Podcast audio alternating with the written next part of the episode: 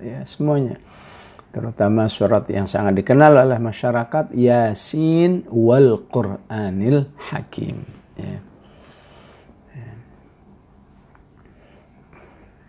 Mengapa demikian? Mengapa dalam sejarah turunnya huruf muqatta'ah ya mampu memberi dampak ya, ketertarikan berinteraksi dengan Al-Qur'an karena bagi bangsa Arab ya, ya huruf-huruf muqatta'ah ya atau istilahnya huruf-huruf Arab ya yang uh, baik sendirian seperti kof, seperti sod, seperti nun atau terangkai dalam dua huruf seperti toha ya.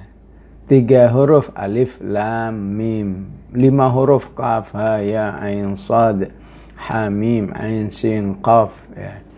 Itu adalah uh, secara pembacaan, secara uh, rangkaian itu sangat unik dan menarik. Ya. Bagi mereka huruf to, huruf h itu sering didengar, ya. Tapi kok nggak ada artinya, tapi kok menarik. Ya, itulah uh, bangsa Arab. Ya. Nah masalahnya kalau kita gimana? Ya tapi insya Allah walaupun kita bukan orang Arab, kita percaya aja lah insya Allah ya. Percaya ya. Dan Alhamdulillah ya. Dibalik eh, mungkin kita nggak terlalu merasa unik ya, nggak terlalu merasa kagum poha apa antosin ya. Tapi Allah masih memberi kemudahan kepada kita beriman dengan Al-Quran ya, terutama yang tergabung dalam majelis ini ya. Tanpa terasa dari Ramadan, Syawal, Dzulqa'dah, Dzulhijjah empat bulan ya terus ngaji terus. Semoga ini uh, walaupun kita nggak paham keunikannya kita sudah uh, merasakan keagungan Al-Quran ya. Bayangkan dengan Abu Lahab ya. Ya salah satu orang yang merasa betul unik ya. Poha posin tapi nggak beriman ya. Saya selanaron zatalah Allah katakan masuk neraka ya. ya bayangkan dengan manusia yang disebut di surat al al muddathir dharni wa man khalaqtu wahida wa ja'altu lahu malam mamduda wa banina syuhuda wa ya. Allah katakan saurhiquhu sa'uda. Akan aku siksa dia. Ya. Padahal rasa tertariknya dengan Al-Quran luar biasa, tapi tidak menghasilkan keimanan. Ya, ya karena kesombongan, karena uh, tidak berusaha meraih hidayah Allah, tapi malah berusaha menjauh dari hidayah Allah Subhanahu wa taala ya. Tapi kalau tapi sebagian ulama masih berusaha, masih berusaha ya. Barangkali semua orang awam pun ya bisa tertarik dengan dengan apa? Dengan kalimat atau dengan huruf toha ini ya. Salah satunya apa? Salah satunya uh, para ulama kemudian me, me, melakukan penelitian salah satu keunikannya. Ya. Apa keunikannya? Ya. Surat-surat yang diawali dengan to, huruf to itu ada empat. Ya. Pertama toha. Ya. Apa lagi?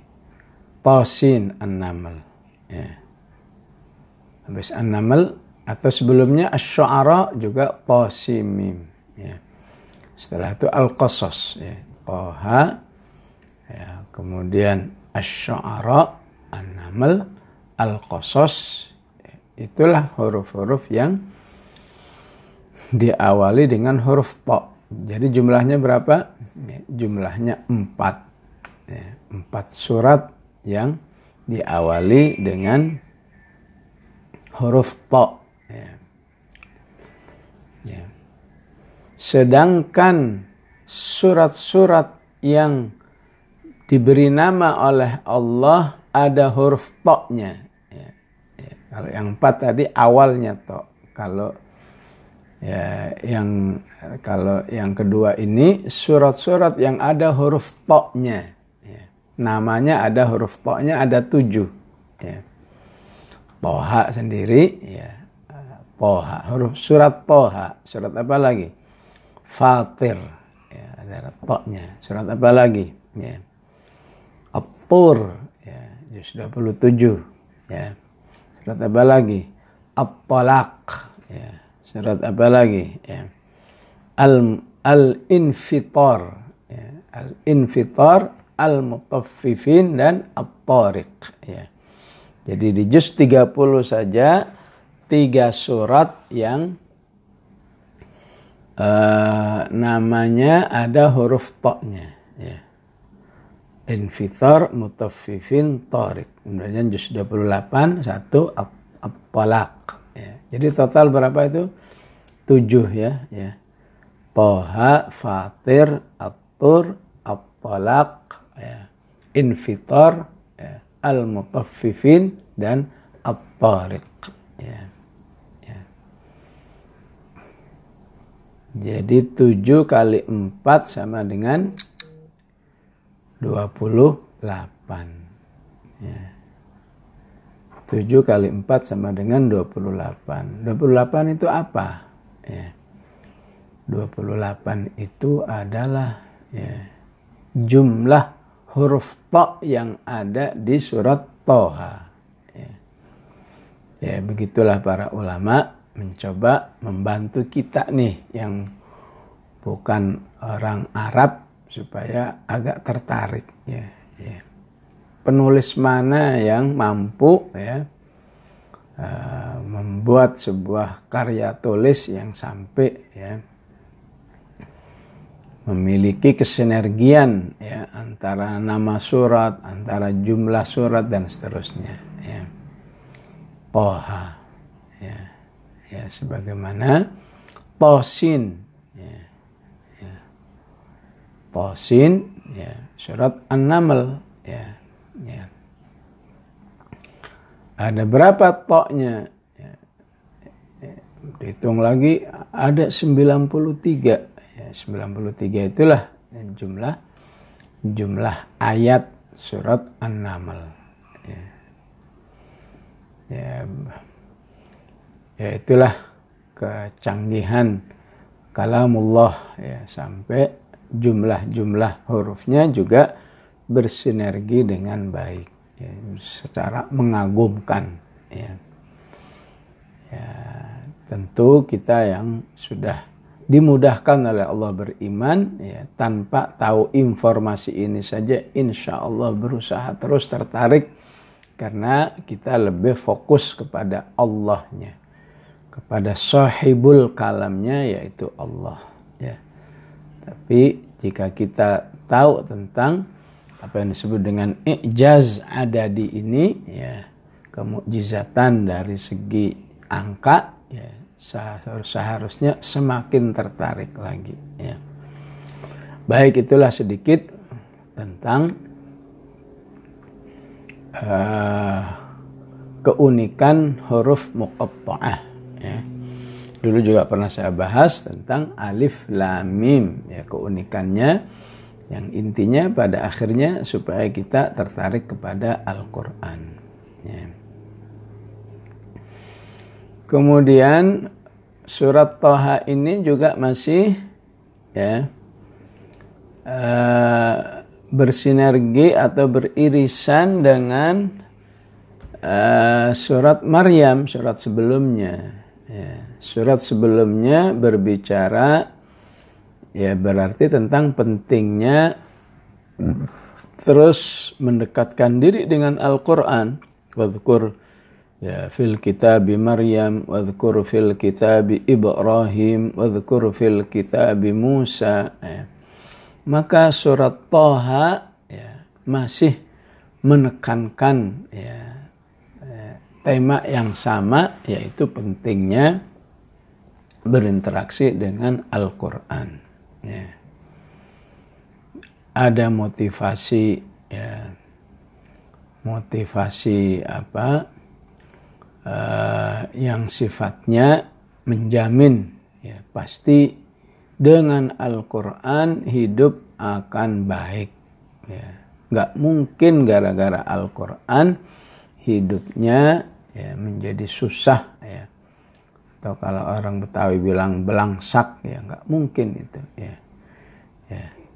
Uh, ungkapannya dari awal ma anzalna alaikal qur'ana litashqa ma anzalna alaikal qur'ana litashqa ya. kata kata syak kata syaqa ya, syaqiya yashqa juga ada disebut di surat Maryam ya. Ya kata kata Isa alaihissalam wa barram biwalidati ya, ya wa barram biwalidati wa lam akun ya, jabbaran syaqiyya ya. Wa barram biwalidati wa lam yaj'alni jabbaran syaqiyya ya. Jadi orangnya orang yang uh, apa yang sengsara disebut syaqi orang yang uh, kata kerjanya disebut yashqa ma anzalna alaikal qur'ana litashqa ya jadi ada topik khusus ya memotivasi manusia agar eh, cinta Al-Qur'an ya Kemudian juga dikuatkan nanti di ayat ke-113 ya. Pentingnya hidup dengan Al-Qur'an. Wa kadzalika anzalnahu Qur'anan Arabiyya wa sarrafna fihi minal wa'id ya. La'allahum yattaquna aw yuhdithu lahum dzikra ya. Ya, demikianlah kami turunkan Al-Quran yang berbahasa Arab ini. Quran dan Arabian. Dan kami jelaskan ayat-ayat yang memberi ancaman tentang kehidupan akhirat. Ya. Maka siapa yang bisa memahami dengan baik, dia akan menjadi orang yang bertakwa. Wala'allahum yattaqun. Au yuhdithu lahum dhikra. Menjadi orang yang selalu merasa ada yang mengingatkannya, ada yang meluruskannya, ya. ada yang mencegahnya jika dia menyimpang, ya. Ada yang me menahannya jika hawa nafsunya cenderung ke neraka. Ya. Ingat ayat ini, ingat ayat itu, takut duluan. Ya. Nah itulah fungsi Al-Quran. Au yuhdithu lahum dhikra. Ya. Uh, oleh karena itu uh, taujih tilawahnya tadi ayat 124 mengancam ya. Wa man a'rada an dzikri fa inna lahu ma'isyatan dongka ya, ya. Barang siapa yang berpaling dari uh, Al-Qur'anku ini ya. ya. Kenapa tidak pakai istilah Quran ya? Kalau di ayat pertama pakai Quran, ma anzalna alaikal Quran. Ya. 113 pakai Quran, wa kadzalika anzalnahu Qur'anan Arabiyya. Tapi 124 ya pakai fungsinya. Ya, fungsi Al-Qur'an adalah az-zikr. Ya. ya. Jadi uh, dengan kata zikri supaya istilahnya ada at-tawassu'u fil makna ya agar bisa bermakna lebih luas ya ya kalau kata Quran itu kan secara bahasa mengarah kepada bacaan dari kata qara'a yaqra'u Quran ya ya kalau kata zikri mengarah kepada fungsi pengingatnya Ya. Jadi Allah minta semua yang ada dalam Al-Quran itu menjadi pengingat. Ya. Ya, karena sholat ingat Allah. Karena berpuasa, ingat Allah. Karena berinfak, ingat Allah. Karena birrul walidain, ingat Allah. Karena uh, katakan uh, berakhlak baik dengan dengan keluarga wa ashiruhunna bil ma'ruf ingat Allah ya. ya dan berpaling kepada semua pesan-pesan Al-Quran itulah yang disebut dengan a'rada an dzikri nggak mau sholat berarti a'rada an dzikri nggak mau puasa berarti a'rada an dzikri nggak mau berjihad berarti a'rada an dzikri ya.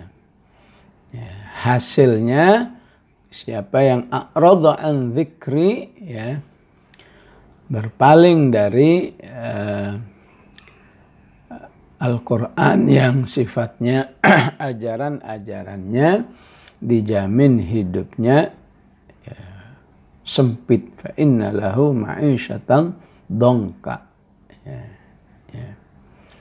maka ma'isyatan dongka di ayat 124 ini ya penjelasan dari ayat pertama ya tashko tadi ya. jadi Quran diturunkan ya tidak ingin membuat kalian tashko ya artinya sengsara ma anzalna alaikal qur'ana litashko ya tidak sengsara. Sengsaranya seperti apa? Hidup di dunia dengan kehidupan yang sempit. Ma'isyatan dongka. Nah, itulah bentuk sengsaranya. Ya. Di akhirat hidup dalam kondisi buta. Wa nahsyuruhu ayat 125-nya. Wa nahsyuruhu yaumal qiyamati a'ma. Di hari kiamatnya dibangkitkan, dikumpulkan dalam keadaan buta. Itulah tasko yang sesungguhnya. Ya. Ya. Sampai manusia itu teriak-teriak, ya Allah kenapa saya buta dulu di dunia itu saya melek. Qala rabbi lima hasyartani a'ma wa qad kuntu basira. Ya. Dijawab, itu karena kamu dulu ya meninggalkan Al-Quran. Qala kadzalika atatka ayatuna. Ya. Dikas diajarkan, di, di, disosialisasikan Al-Quran, kamu nggak mau. Ya. Maka sekarang kamu juga ditinggal. Ya, ya karena karena sitaha wa kadzalikal yauma tunsa. Ya. Wa kadzalika najzi man asrafa. Maka Allah menyebut orang yang tidak mau hidup dengan Al-Quran berarti orang melampaui batas. Berarti tidak hidup secara normal. Ya. Ya. Makan nggak normal saja nggak bagus. Apa saja yang nggak normal nggak bagus. Apalagi menjalani kehidupan nggak normal itu bahaya. Wakadzalika najzi man asrafa walam yu'min bi ayati rabbih tidak beriman kepada ayat-ayat Allah wala adzabul akhirati asyaddu wa abqa ya dan ingatlah sungguh azab akhirat itu lebih keras dan lebih kekal lebih lama prosesnya ya bukan seperti ya ya kondisi-kondisi berinteraksi dengan Al-Qur'an ya yang kelihatannya nggak enak ya. Mau baca harus bersabar, mau menghafal harus bersabar, mau qiyam harus bersabar. Maka Allah ingatkan ya, ya bahwa kesabaranmu dalam beral-Quran itu ya, akan meringankan kehidupanmu di akhirat. Ya, sebaliknya, kamu jauh dari Al-Quran memang sepertinya enak, tapi kamu harus menghadapi risiko. Wala adzabul akhirati asyaddu wa abqa. Ya. Ya bersabar-sabar terhadap hari akhir hari apa siksaan akhirat itu jauh lebih berat dan lebih lama ya, abqa ya. sehingga Allah katakan di surat Al-Baqarah ya fama asbarahum 'ala nar ya.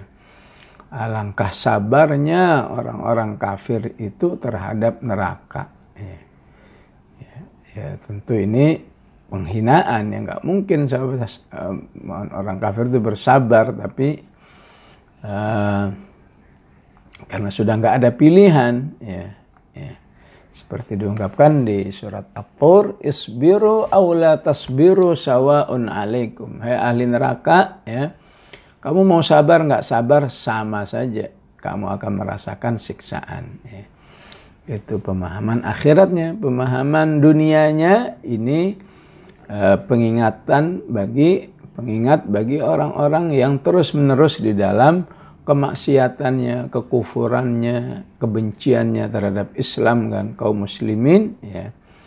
Ya, Allah katakan fama asbarahum alannar. Kamu itu sama saja mempersiapkan kesabaran uh, untuk disiksa di api neraka ya. Tentu orang yang berakal, orang-orang yang ya, takut kepada Allah, ya, ayat ini akan menggugahnya untuk segera berhenti untuk bermaksiat. Ya.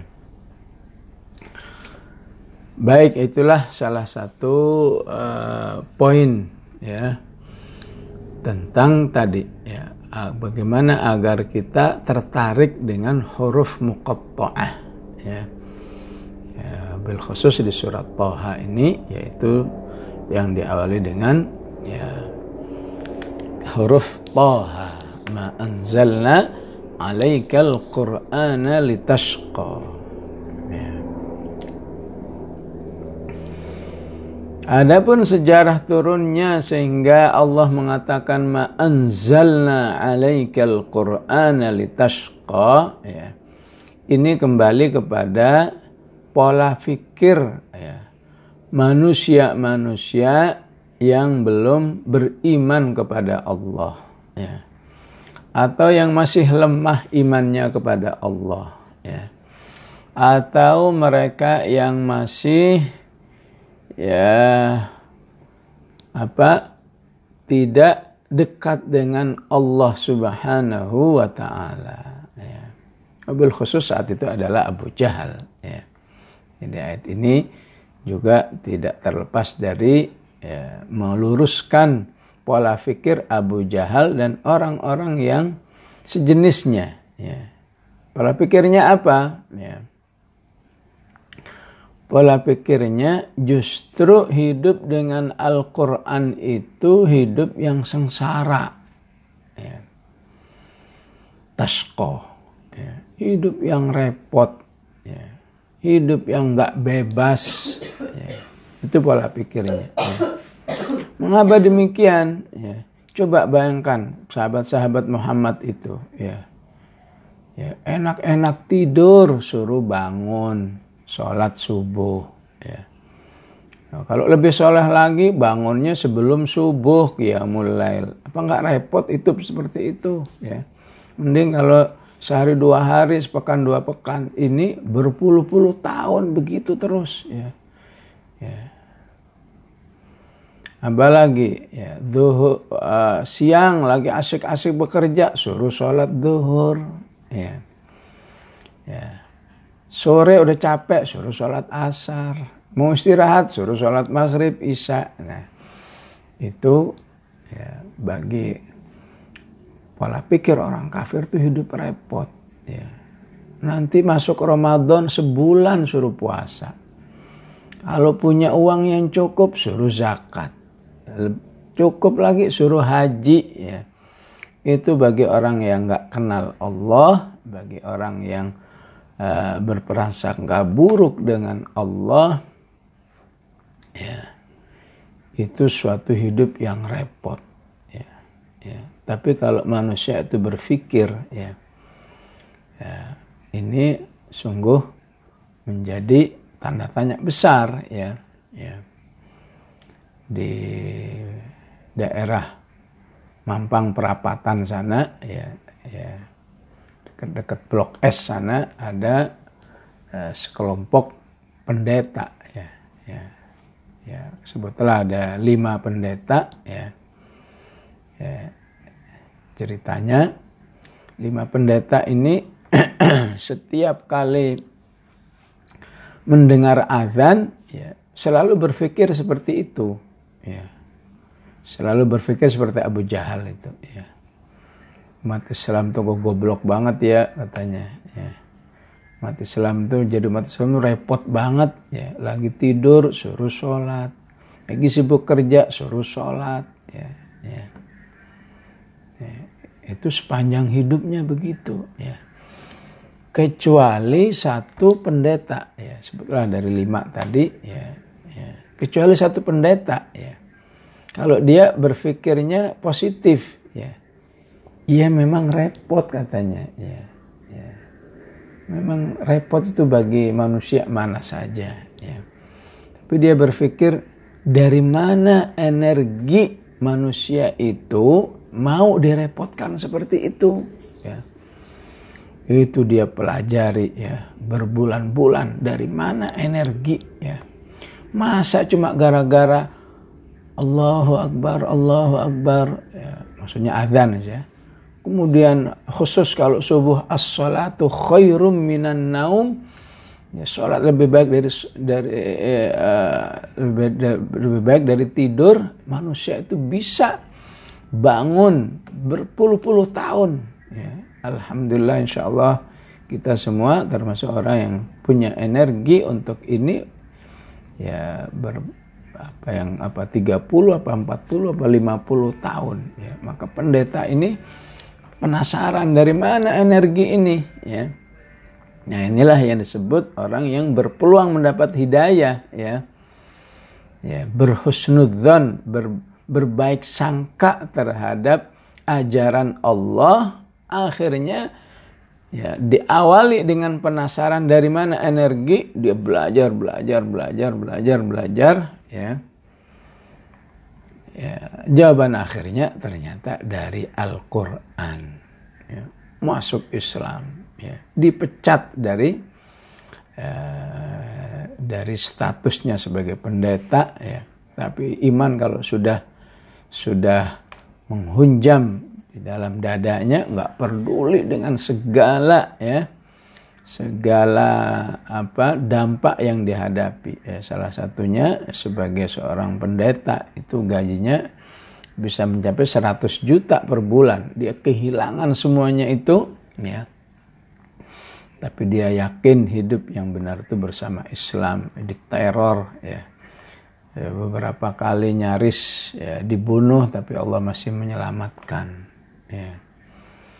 Ya, ya jadi ternyata sepanjang zaman ya ya yang berpikir gara-gara Al-Quran itu hidup itu repot sengsara selalu ada ya yang berpikir insya Allah ya justru dibalik uh, yang terkesan repot itu bisa uh, menghasilkan kehidupan yang baik.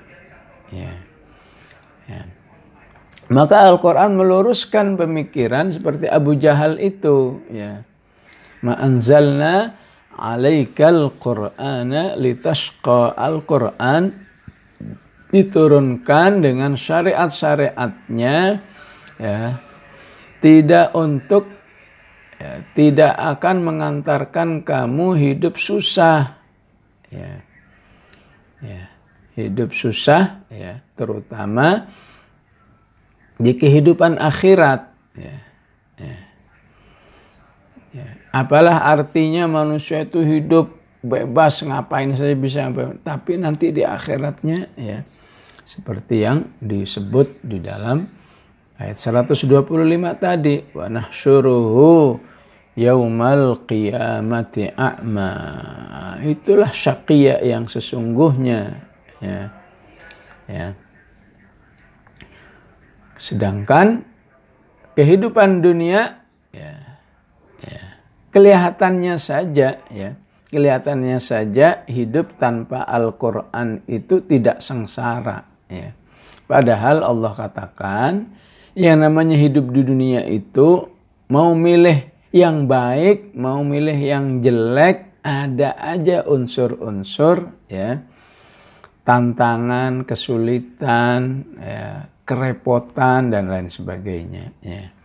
Maka Allah katakan dengan uh, sebuah ayat di surat Al-Balad wahadainahun najdain. Ya. ya, kalau terjemahan biasanya dan kami tunjukkan kepada manusia itu jalan yang baik dan jalan yang jelek, jalan yang hak, jalan yang batil. Manusia itu punya kemampuan untuk membedakan. Ya. Nah kalau artinya memang seperti itu kenapa nggak langsung aja sih ya? Misalnya wahadainahul haqqa wal batil ya. Ya atau wahadainahul khaira wasyarr ya. Tapi kok pakai kata najdain ya. Ya, ya seperti yang ya sering diungkapkan bahwa Al-Qur'an itu kalamun baligh ya Al-Quran itu susunan katanya itu mampu menembus balaghah itu artinya menembus ya. Mampu menembus hati manusia. Caranya apa? Memilih kata yang sangat relevan dengan kondisi manusia. Ya. Sehingga istilahnya ada balaghah, ilmu balaghah, ilmu yang memahami ya kehebatan pilihan-pilihan kata dalam Al-Quran. Ya. Nah, kata yang sesuai dengan balaghah, balaghah disebut baligh. Ya.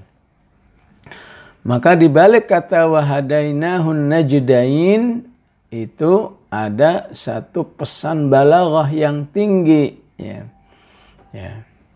Jadi an-najdain diartikan uh, jalan yang benar dengan jalan yang salah itu lebih kepada maksudnya. Ya. Maksudnya. Kalau mana aslinya apa? An-najd. An-najd itu mana aslinya adalah dataran tinggi. Ya. Ya. Ya, ibaratnya para pendaki gunung itu biasanya ya, melewati ya, ya, jalan yang mendaki. Ya. Tentu beda jalan di tempat yang datar dengan jalan yang mendaki. Ya. Jalan mendaki kondisinya apa? Ya, ya susah. Ya, ya. Siapa pun ya mau laki mau perempuan mau pejabat mau bukan pejabat kalau di melakukan perjalanan sifat mendaki itu pasti akan menghadapi tantangan, kelelahan, ya, cucuran keringat dan lain sebagainya. Ya.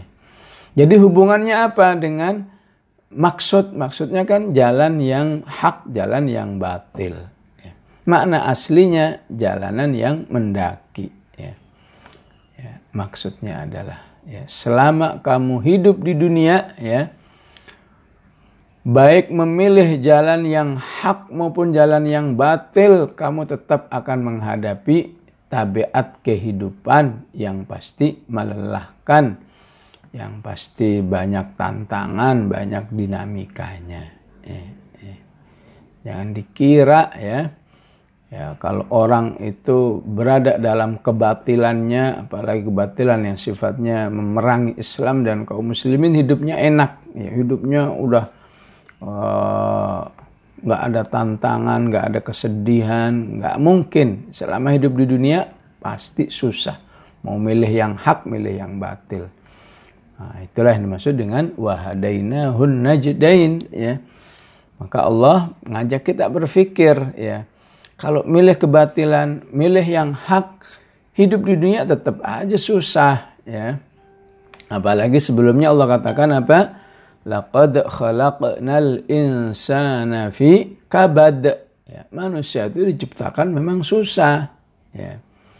Ya, seharusnya manusia berpikir kalau sama-sama susah ya udah milih yang baik saja ya. Ya, seperti seperti tadi kisah pendeta yang ada di bilangan Mampang Perapatan ya. Ya, jadi Al-Quran sebenarnya turun untuk diturunkan untuk ya, menyetop ya, tabiat kesulitan-kesulitan ini. Ya. Ya. manusia itu kan sulit nggak sulitnya kan tergantung ya tergantung jiwanya ya. Tergantung bagaimana dia menyikapinya membentuk membentuk menjadi pola pikir dan lain sebagainya ya, ya. ibarat pendaki tadi ya, ya.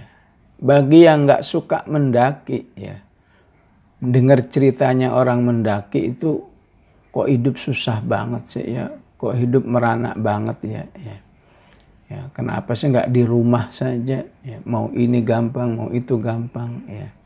Itu kan kata kamu ya. Kata pendakinya justru hidup itu yang hidup begitu yang indah ya.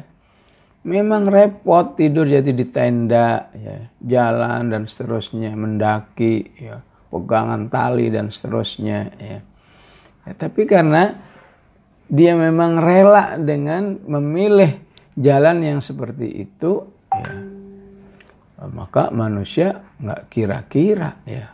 Untuk sebuah pendakian ada yang sampai mengeluarkan katakan 3 miliar misalnya untuk bisa mendaki ya.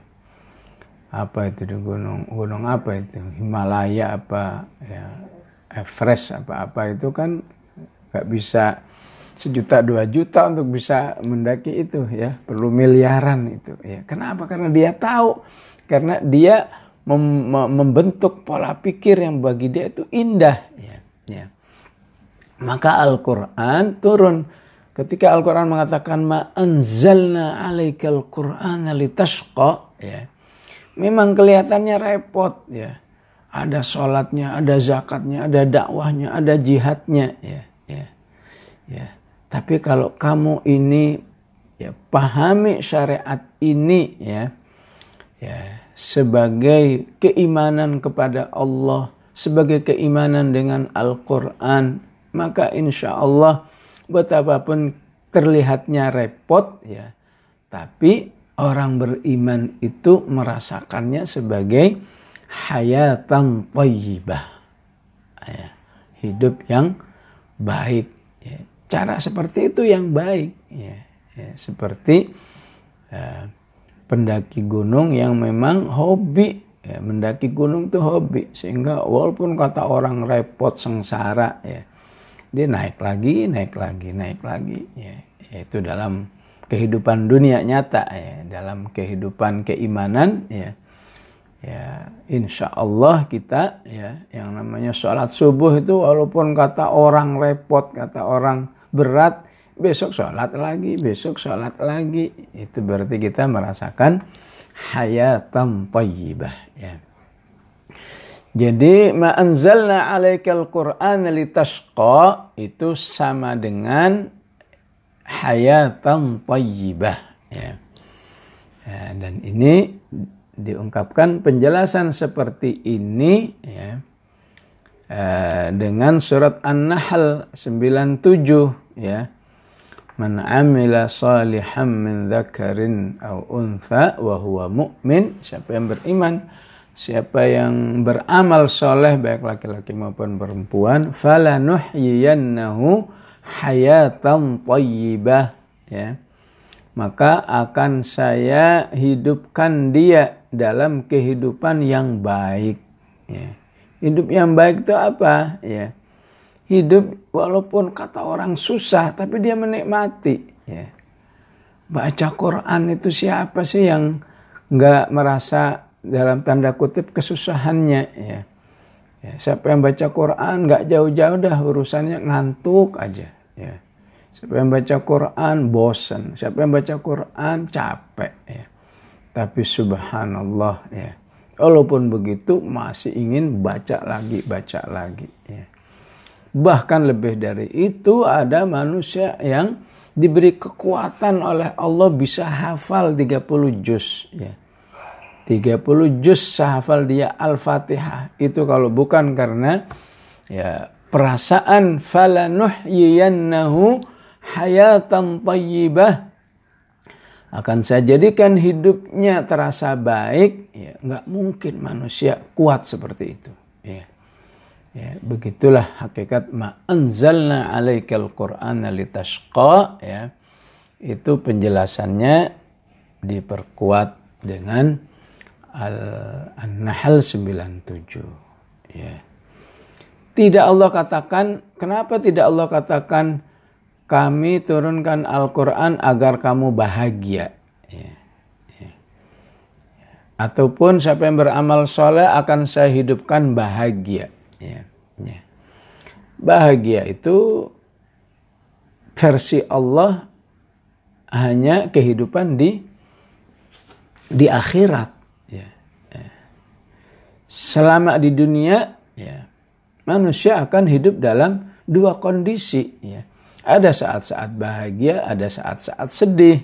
Ya. Tapi betapapun saat-saat sedih, Allah janjikan kalau kamu masih bersama Al-Quran, falanuhyiyannahu hayatan tayyibah. Sedihmu itu tetap membawa kepada kebaikan. Ya. Siapa sih yang nggak sedih dengan pandemi ini? Ya ya begini susah begini susah begini susah ya tapi bagi orang-orang yang selalu kembali kepada Allah dalam kondisi seperti ini dia lebih banyak memperbanyak zikirnya memperbanyak doanya memperbanyak ibadahnya itulah hayatan thayyibah ya ya sebagian gara-gara pandemi ini saya lebih banyak mengikuti kajian-kajian ke Al-Qur'anannya misalnya ya itulah hayatan thayyibah Mungkin kalau nggak ada pandemi seperti ini, wawasan saya tentang Al-Quran nggak bertambah. Ya, ya. Begitulah orang beriman. Ya. Yang namanya bahagia itu versi Allah udah nggak ada lagi unsur yang menyedihkannya. Ya. Dan itu hanya di akhirat. Ya. Dan ini disebutkan di surat Hud. Di akhir surat Hud Allah katakan wa ammal su'idu. Dan orang-orang yang sudah hidup bahagia itu orang yang di surga fafil jannati khalidina fiha madamatis samawati wal ard ya sebagaimana kehidupan sengsara yang betul-betul sengsara itu hanya di akhirat ya. Di dunia ya. Sengsaranya itu masih tanda kutip semua ya. Ya betapapun Abu Jahal mengatakan hidup uh, sholat, hidup puasa, hidup zakat, sengsara itu kan bagi Abu Jahal, bagi kita mah enggak udah biasa aja itu, bahkan bahagia. Ya, punya duit banyak nggak zakat, apa enaknya ya. Uh, apa bahagianya yang ada ketakutan, khawatir. Apalagi kalau ingat sebuah ya sebuah apa sebuah ayat yang ada di di surat At-Taubah fatuqwa biha jibahuhum wa junubuhum ya harta yang nggak dizakati itu akan dirubah oleh Allah menjadi uh, semacam setrikaan panas yang akan disetrik disetrikakan ke punggung-punggung orang-orang yang nggak mau berzakat disetrikakan kepada ke pinggang-pinggang mereka. Ya, sambil dikatakan hadza makana li anfusikum. Ini harta yang dulu kamu simpan-simpan nggak kamu keluarkan zakatnya. Fadhuku ma kuntum taknizun. Rasakan adab dampak kamu menahan ya, hak orang-orang uh, fakkorok masakin yang seharusnya berhak menikmati zakatmu. Ya. Jadi ma'anzalna alaikal Qur'an litashqa tidak kami turunkan Al-Quran agar kamu sengsara, ya, maksudnya adalah hayatan tayyibah. Ya. Ya, di dunia biar hidup secara baik, di akhirat memang ya, akan ya, dengan Al-Quran itu sudah bisa merasakan kenikmatannya hidup dengan Al-Quran itu sejak dikubur, udah nggak nggak nggak susah lagi. Dibangkitkan nggak susah lagi ya. E, kemudian ditentukan masuk surga wah itu puncaknya hidup nggak susah lagi ya. Nah, karena itu seperti yang kemarin kita bahas karena Nabi Zakat Yahya itu terkenal uh, seorang nabi atau hamba Allah yang baik interaksinya dengan kitab Taurat di zamannya ya ya Yahya khudil kitaba biquwwah wa atainahul hukma sabiyya dampak tertingginya apa? Wassalamun alaihi yawma wulida wa yawma yamutu wa yawma yub'athu hayya. Hidup nikmat saat di dunia, hidup nikmat saat dikubur, wa yamut, hidup nikmat saat dibangkitkan. Ya. Ya, itulah sungguhnya uh, inti daripada motivasi-motivasi yang ada di surat Toha. Ya. Pendekatannya apa saja? Pendekatannya kita diperkenalkan dengan Allah. Ya, ya, ya. Cobalah kenalilah Allah sebaik mungkin. Ya, diawali dengan tumbuhkan rasa takut kepada Allah. Illa tadhkiratan liman yakhsha. Ya, ya orang bisa takut kalau kenal betul. Ya, ya.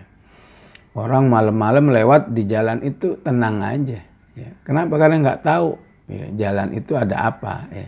begitu ada yang ngasih tahu tahu nggak di jalan yang kamu lewati semalam itu banyak tukang begalnya nah, besok udah ya udah mikir-mikir lewat di jalan itu ya. Ya begitulah siapa yang banyak kenal dengan Allah insya Allah dirinya akan takut kepada Allah. Dan siapa yang banyak takut kepada Allah ringan berinteraksinya dengan Al-Quran. Illa tadhkiratan liman yakhsha ya. Ya, maka Allah perkenalkan dirinya tanzilam sebagai pencipta tanzilam mimman khalaqal arda was samawati ula. Allah perkenalkan dirinya yang yang luas rahmatnya Ar-Rahmanu 'alal arsy istawa ya. Lahu ma fis samawati wa ma fil ardi wa ma bainahuma wa ma tahta thara ya.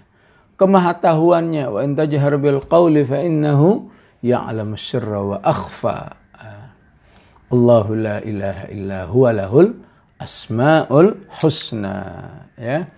Kemudian supaya kita cinta Al-Qur'an, termotivasi Al-Qur'an, khusus surat Toha ini kita diajak mengenal Nabi Musa alaihissalam. Wah, ini bisa ya dua sesi tersendiri kalau bahas kisah Nabi Musa yang ada di dalam surat Toha ya. Ya.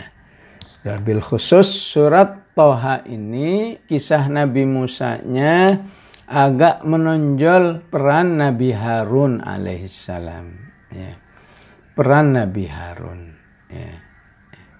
ya istilah para ulama Nabi yang tersyafaati. Ya.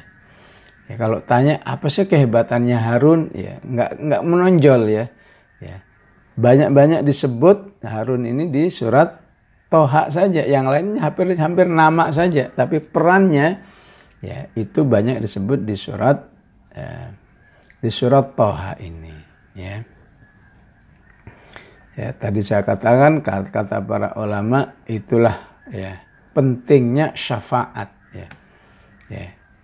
Jadi memang Nabi Harun tidak seunggul Nabi Musa alaihissalam, tapi dia menjadi nabi karena atas rekomendasi Nabi Musa alaihissalam. Ya. Ketika Nabi Musa berdoa, wahlul uqdatam min lisani yafqahu qawli.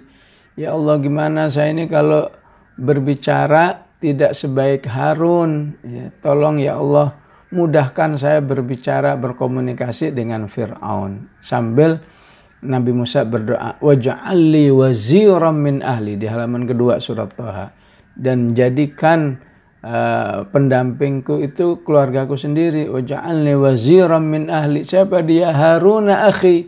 Usdud bihi azri wa asyriku fi amri. Akhirnya diangkat oleh Allah jadi nabi. Ya. dan dia statusnya sebagai kakak kandung Nabi Musa alaihissalam. Ya. nggak banyak disebut perannya kecuali di surat Toha ini. Ya. Kemudian agar kita tersemangati oleh Al-Quran ini agak rinci di surat ini tentang para penyihir Fir'aun. Ya. Para penyihir Fir'aun. Penyihir Fir'aun itu disebutkan oleh Ibnu Abbas manusia-manusia yang harus membuat kita uh, apa? Membuat kita termotivasi meraih kehidupan yang terbaik di akhirat. Ya. Kenapa kata Ibnu Abbas itu para penyihir Fir'aun itu adalah asbahu kuffaran wa amsau syuhada. Ya. Orang yang pagi-pagi masih kafir, sorenya udah mati syahid. Ya. Kita bagaimana? Kita udah berapa lama ya eh, bersama Islam ini? Ya. Apakah nanti mati syahid? Ya, ya kita baru bisa berdoa wa amitha ala syahadati fi sabilik. Ya ya. Kenapa para penyihir itu sorenya udah mati syahid? Ya karena ketika dia melihat mukjizat Musa alaihissalam ya tongkat yang berubah menjadi ular besar faidahiyah mubin melahap semua ya semua apa ular-ular kecil milik para penyihir itu. Dan penyihir Fir'aun itu pakar-pakar ahli sihir di zamannya. Allah sebut dengan saharin alim, yaitu kabikulli saharin alim. Ya, para penyihir itu mengambil kesimpulan, kami ini pakar-pakar master-master ahli sihir. Ya. Apa yang dilakukan oleh Musa itu nggak mungkin sihir. Ya. Di atasnya sihir Berarti istilahnya apa? Mukjizat. Mukjizat datangnya hanya dari Allah. Kalau begitu kami semua beriman kepada Musa. Amanna bi Rabbi Musa wa Harun. Ya, ya. Khusus di surat Toha, Harun dulu yang disebut. Amanna bi Rabbi Harun wa Musa. Karena memang surat Toha uh, ingin juga menunjuk satu-satunya surat yang menonjolkan peran Harun. Diancam, saya bunuh, saya salib, saya eh, potong-potong uh, kaki dan tanganmu. Enggak, kami tetap beriman. Ya, ya akhirnya enggak uh, enggak bergeming, tetap beriman, dibunuhlah mereka. Ya, syahid. Ya. Ya. Kenapa bisa begitu? Karena mukjizat tongkat tadi. Ya, karena mukjizat tongkat Musa, beriman kepada yang memberikan mukjizat itu yaitu Allah Subhanahu wa taala ya. Maksudnya bagaimana ya? Kalau mereka karena mukjizat Musa bisa beriman seperti itu, seharusnya kita umat Islam juga bisa beriman seperti itu dengan mukjizatnya Rasulullah sallallahu alaihi wasallam yaitu Al-Qur'an. Apalagi Al-Quran itu jauh lebih hebat ya, dari mukjizat tongkat Musa alaihissalam. Tongkat Musa, mukjizatnya cuma berapa usianya? Ya. Mungkin 10 tahun, 20 tahun, setelah itu nggak tahu ke mana sekarang. Ya. Ini Al-Quran mukjizat Allah yang diberikan kepada Rasulullah 1400 tahun masih utuh bersama kita ya bahkan lebih indah, lebih indah lagi penulisannya. Karena yang kita lihat di mushaf sekarang ini beda dengan tulisannya di zaman Rasulullah. Indahnya udah luar biasa. Masih terjaga ya. Apa iya manusia tidak ingin melihat kemahabesaran Allah mempertahankan keaslian mukjizat Rasulullah Al-Quran ini ya. Yalah, karena itu sebagaimana para penyihir Fir'aun bisa sangat beriman kepada mukjizat tongkat Fir'aun karena ilmunya, ya, ilmu tentang sihirnya membuat dia berkesimpulan gak mungkin ini sihir, ini sudah di atasnya sihir. Begitulah kita dengan Al-Quran, ya harus punya ilmunya tentang Al-Qur'an biar bisa merasakan kehebatan Al-Qur'an. Wallahu a'lam. Ya. Aqulu qali hadza wa astaghfirullahal azim. Wassalamualaikum warahmatullahi wabarakatuh. Waalaikumsalam warahmatullahi wabarakatuh. Jazakumullah pada Ustaz Abdul Aziz dan saya uh, diminta uh, oleh Mahmudi uh, kembali